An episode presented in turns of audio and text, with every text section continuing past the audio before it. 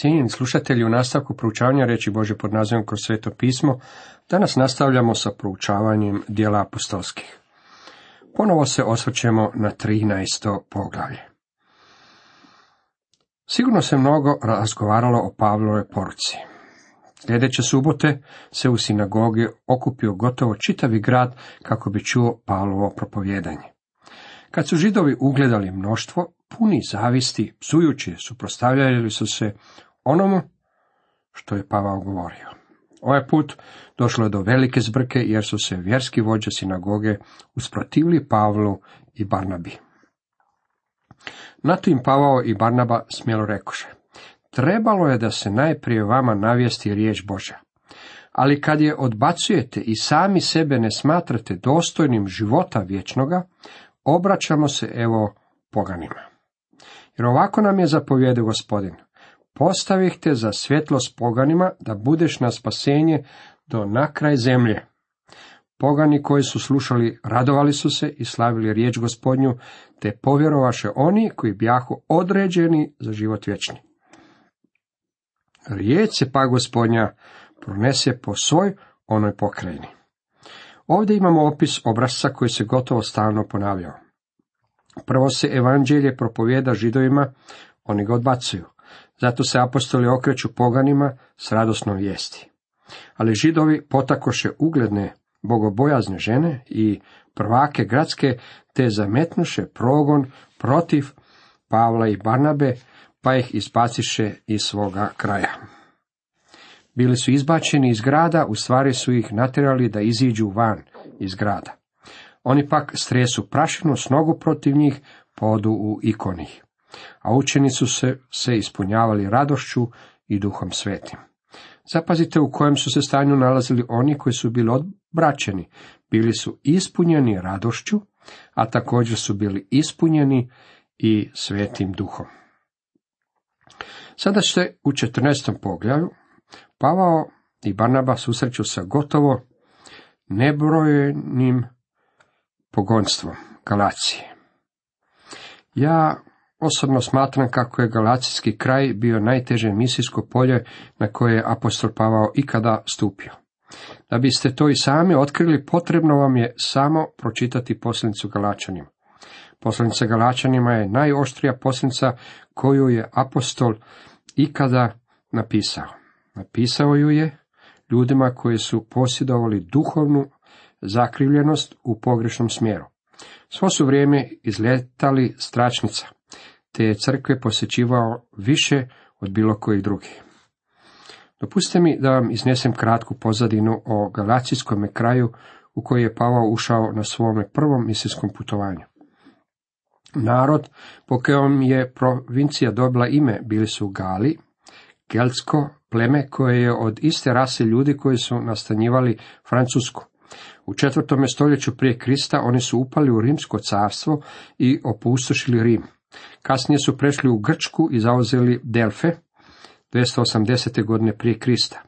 Na poziv Nikodema, prvog kralja Bitinije, prešli su u Malu Aziju kako bi njemu pomogli u građanskom ratu. Oni su bili ratnički narod i brzo su se utaborili u Maloj Aziji. 189. godine prije Krista bili su učinjeni podanicima Rimskog carstva i postali su provincijom. Granice su im varirale i mnogo godina zadržale su svoje običaje i jezik. Crkve koje je Pavao utemeljio na svom prvom misijskom putovanju, neko su se nalazile na galacijskom području, pa je to i ime koje će Pavao prirodno pridružiti tim crkvama. Ljudi su bili pravokosi orientalci. Ovi galski Kelti imali su istu narav i karakteristike većine američke populacije koja potječe od iste rase u Europi iz britanskog otočja. Cezar je o njima rekao sljedeće. Mana je gala što su promenljivi u svojim odlukama, skloni promjeni i što im se ne smije vjerovati. Jedan drugi pisac onog vremena opisao ih je kao otvorene, impulzivne, one koje se može impresionirati, visoko inteligentne, ljubitelje predstave, međutim izuzetno nepostojane plodove nevjerojatne taštine. Pavao im je napisao vrlo oštro pismo, jer je njima takva vrsta pisma bila i potrebna. Većina današnjih ljudi je nalik tim ljudima. To je razlog zbog kojeg se danas pojavljao tako mnogo kultova i izama. Mi smo nepostojan narod, jednog dana slijedimo jednog vođu, a sljedećeg dana slijedimo nekog sasvim drugog. Začuđujuće je promatrati izborne kampanje naših političkih kandidata. Ako kod njih dođe do jedne pogrešne izgovorene riječi, čitava se populacija okreće od njih prema nekome drugom. Mi smo nepostojani narod, baš kao što su bili galačani. Sve ovo bi trebalo učiniti da nam ovaj odjeljak bude posebno zanimljiv.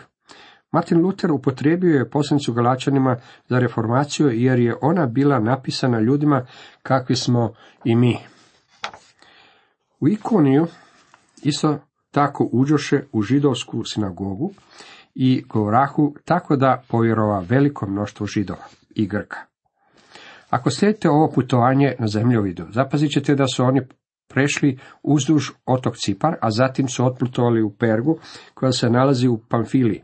Nakon toga su otputovali u Antiohiju, Ikoni, Listru i Derbe. Ovo su bili gradovi koji su se nalazili u Galaciji. Sada su se nalazili u samome srcu male Azije. Ali nepokorni židovi razražiše i podjariše pogane protiv braće. Oni se ipak zadržaše druže vreme, smjeli u gospodinu koji je svjedočio za riječ, milosti svoje davao da se po njihovim rukama događaju znamenja i čudesa. Mnoštvo se gradsko podvoji, jedni bjahu za židove, drugi za apostole. Pavao i Barnaba doveli su do nemale podjele u gradu. Morate zapamtiti kako su i Pavao i Barnaba bili židovi. Uvijek su prvo odlazili židovima i upotrebljavali sinagogu kao odskočnu dasku za dolaženje do pogana.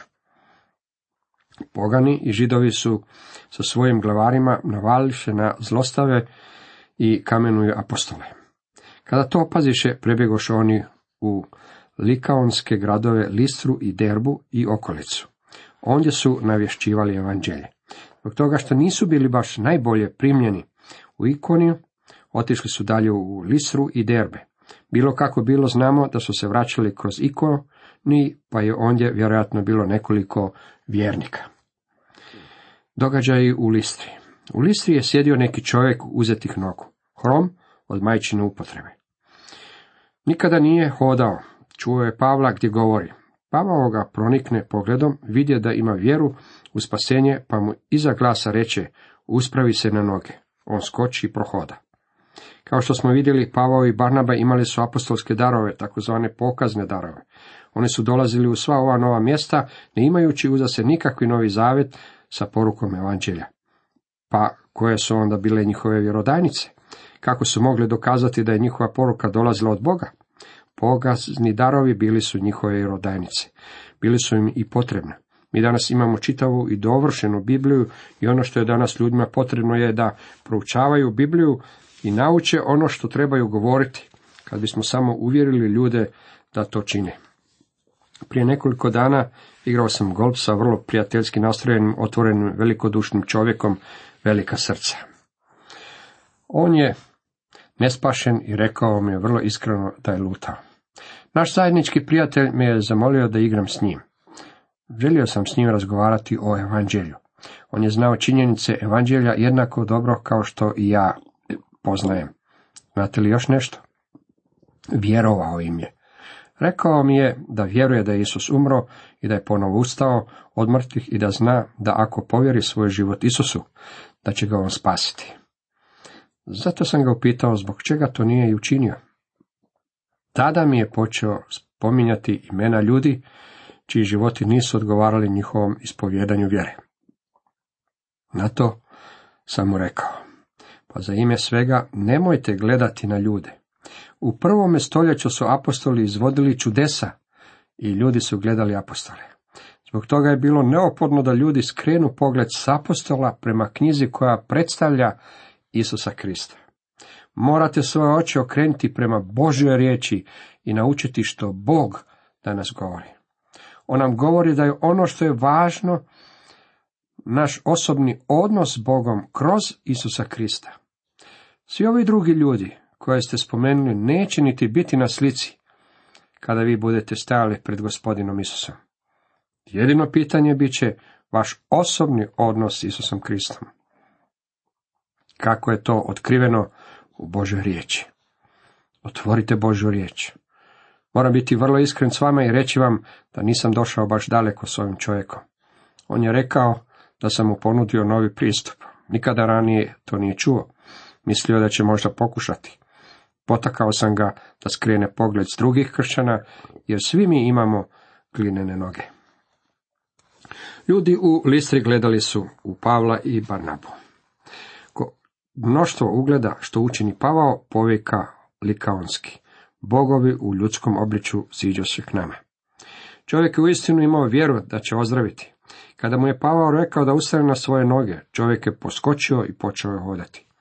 Sjetimo se da su ljudi koji su živjeli na tom području bili pogani, neznabošci. Kada su vidjeli ono što je Pavao učinio, rekli su da su bogovi došli u ljudskom obličju. Oči su im bile prikovane uz Pavla i Barnabu. Uistinu su bili uzbuđeni zbog toga što su oni bili među njima. I nazvaše Barnabu Zeusom, a Pavla Hermosom, jer je Pavao vodio riječ. A svećenik Zeusa predgradskoga dovede pred vrata bikove i vijence, te u zajednici s narodom htjede žrtovati. Pavao je vođa time, glavni govornik i ljudi su ih željeli učiniti bogovima. Donijeli su vijence i žrtve i bili su spremni iskazati im štovanje, ispraznost. Ne počeća li vas to na još nekoga? U Americi je to jedne godine igrač bezbola, zatim političar, zatim zvijezda američkog nogometa, a nakon toga ponovno političar. Sljedeće godine oni su svi zaboravljeni i tu je netko drugi tko je nov. Jednako je tako i s propovjednicima. Neki od njih može propovijedati Božu riječ i svi će o njemu govoriti kao o predivnom propovjedniku. Zatim su narednog dana spremni razapeti tog istog čovjeka. Kada su to dočuli apostoli, Barnaba i Pavao, razriješe haljine, uletješe u narod vičući, ljudi, što to radite? I mi smo smrtnici baš kao i vi. Navješćujemo vam da se od tih ispraznosti obratite k Bogu živomu, koji stvori nebo i zemlju, more i sve što je u njima. On je u prošlim naraštajima pustio da svi pogani pođu svojim putovima. Pavao i Barnaba ne samo da su bili zapanjeni i začuđeni time što su im ovi ljudi željeli iskazati štovanje, već su bili u stanju potpunog šoka. Utrčali su među njih vičući, mi smo ljudi poput vas. Sjetit ćete se kako je Petar imao isto za reći Korneliju, kada se Kornelije pokloni pred njim kako bi mu iskazao štovanje. Svakako, nitko od nas ne treba se klanjati pred nekim čovjekom. Kršćanin ne smije biti tako služinački raspoložen da pada pred svakim i liže mu čizme. Nažalost, čak i u kršćanskom poslu nalazimo ljude koji imaju stalnu potrebu da im se ljudi klanjaju. Kako li je to tragično? Ipak ne ostavi sebe neposvjedočena. Dobročinstva iskazuje, s neba vam kišu daje i vremena plodonosna, napunja hranom i radošću srca vaša. I tako govoreći, jedva sklonuše mnoštvo da im ne žrtvuje. On pokušava skrenuti njihovu pozornost na živog Boga koji je stvoritelj. Želi ih odvući od njihovih poganskih, neznabožačkih bogova i grčke mitologije. U to iz Antiohije i Konija nađo, dođu neki židovi, pridobiju svjetinu te kamenuju Pavla i odvuku ga izvan grada misleći da je mrtav. Kako li je ovo začuđujuće? Kakvi prevrtljivi ljudi! Jednog dana bili su spremni štovati Pavla i Barnabu kao bogove, a sljedećeg dana bili su spremni kamenovati Pavla na smrt. Kako li je to nalik nama? Mi slijedimo modu. Jednom je to hula, hop, zatim je to mini suknja, jednostavno slijedimo jednu modu za drugom. Kamenovali su Pavla i izvukli ga iz grada, misleći da je mrtav. Mislite li da je bio mrtav? Reći ću vam što ja mislim. Mislim da je bio mrtav. Kasnije je Pavao pisao o iskustvu koje je imao. Znam čovjeka u Kristu prije 14 godina, da li u tijelu, ne znam, da li izvan tijela, ne znam, Bog zna, da je bio ponesen do trećeg neba i bio ponesen u raj i čuo neizrecio riječi kojih čovjek ne smije govoriti. Druga Korinčanima 12 od 2 do 4. Tko je bio taj čovjek? Bio je to sam Pavao. I da se zbog uzvišenosti ne bih uzoholio, dan mi je trnu tijelu. Anđeo sotonim, da me udara, da se ne uzoholim. Mislim da ga ona rulja nije ostavila ondje napola mrtva. Mislim da su ga ubili. Vjerujem da ga je Bog uskrsnuo od mrtvih. Zašto je Bog dopustio da dođe do ovog kamenovanja? U Galačanima 6.7 nalazimo ove riječi. Ne varajte se, Bog se ne da izrukivati. Što tko sije, to će i žeti. Pavao je požnjao ono što je isijao. On je naredio da Stjepan bude kamenovan. Možda će netko prigovoriti da je Pavao sada bio obraćen. Da, međutim čak i nakon obraćenja ćemo žnjati ono što smo sijali. To je prirodni zakon, kao što je to i zakon koji je djelatan u našim životima. Požnje ćemo ono što smo posijali. Zbog toga što je Savao sudjelovao u Stjepanovom kamenovanju, nekoliko godina kasnije isto to dogodilo se i njemu. Kad ga pak okružiše učenici, usta on i uđe u grad. Sutradan ode s Barnabom u Derbu. Ovo je čudesno. Čovjek koji je bio kamenovan, bio bi neljudski iznakažen. Pavao je ustao i već sljedećeg dana bio je sposoban za putovanje. Ovo je čudo. Bio on uskrsnut od mrtvih ili ne. Pošto navijestiše evanđelje tomu gradu i mnoge učiniše učenicima, vratiše se u Listru, u Ikoniji i u Antiohiju. Učvršćivali su duše učenika, bodreći ih da ustraju u vjeri, jer da nam je kroz mnoge nevolje ući u kraljevstvo Bože. Ako pratite zemljovit, onda ćete zapaziti kako su derbe točka preokreta. One se nalaze na kraju linije. Na ovome mjestu apostoli su se okrenuli i krenuli su natrag istim putem kroz Listru, Ikoni i Antiohiju. Postavljali su im po crkvama starješine, te ih nakon molitve i posta povjeravahu gospodinu u kojega su povjerovali. Vraćali su se kroz Pizidiju i Pamfiliju i propovjedali su ponovno u Pergi. Nakon toga otišli su u Ataliju i odande su ponovno otplovili u Antiohiju. Odande pak od jedriše u Antiohiju, odakle ono bjahu povjereni milosti Božoj za djelo koje izvršiše. Kada stigoše, sabraše crkvu i pripovjediše što sve učini Bog po njima, da i poganima otvori vrata vjere. I proveli su nemalo vremena s učenicima. Pavao i Barnaba vratili su se u Antiohiju kako bi crkvu izvijestili o rezultatima svoga propovjedanja, jer je to bila i crkva koja ih je poslala. Otkrili su da je Bog sada definitivno otvorio vrata evanđelja poganima. Kada je evanđelje krenulo na svoje putovanje, crkva se u potpunosti sastojala od židova. Nakon toga su djelomično ušli i pogani. Sada evanđelje definitivno odlazi poganima. Također je u ovim crkvama moglo biti i nekoliko židova. Čini se da su u većini mjesta židovi odbacili evanđelje, a pogani su ga prigrlili. Cijenjeni slušatelji, toliko za danas.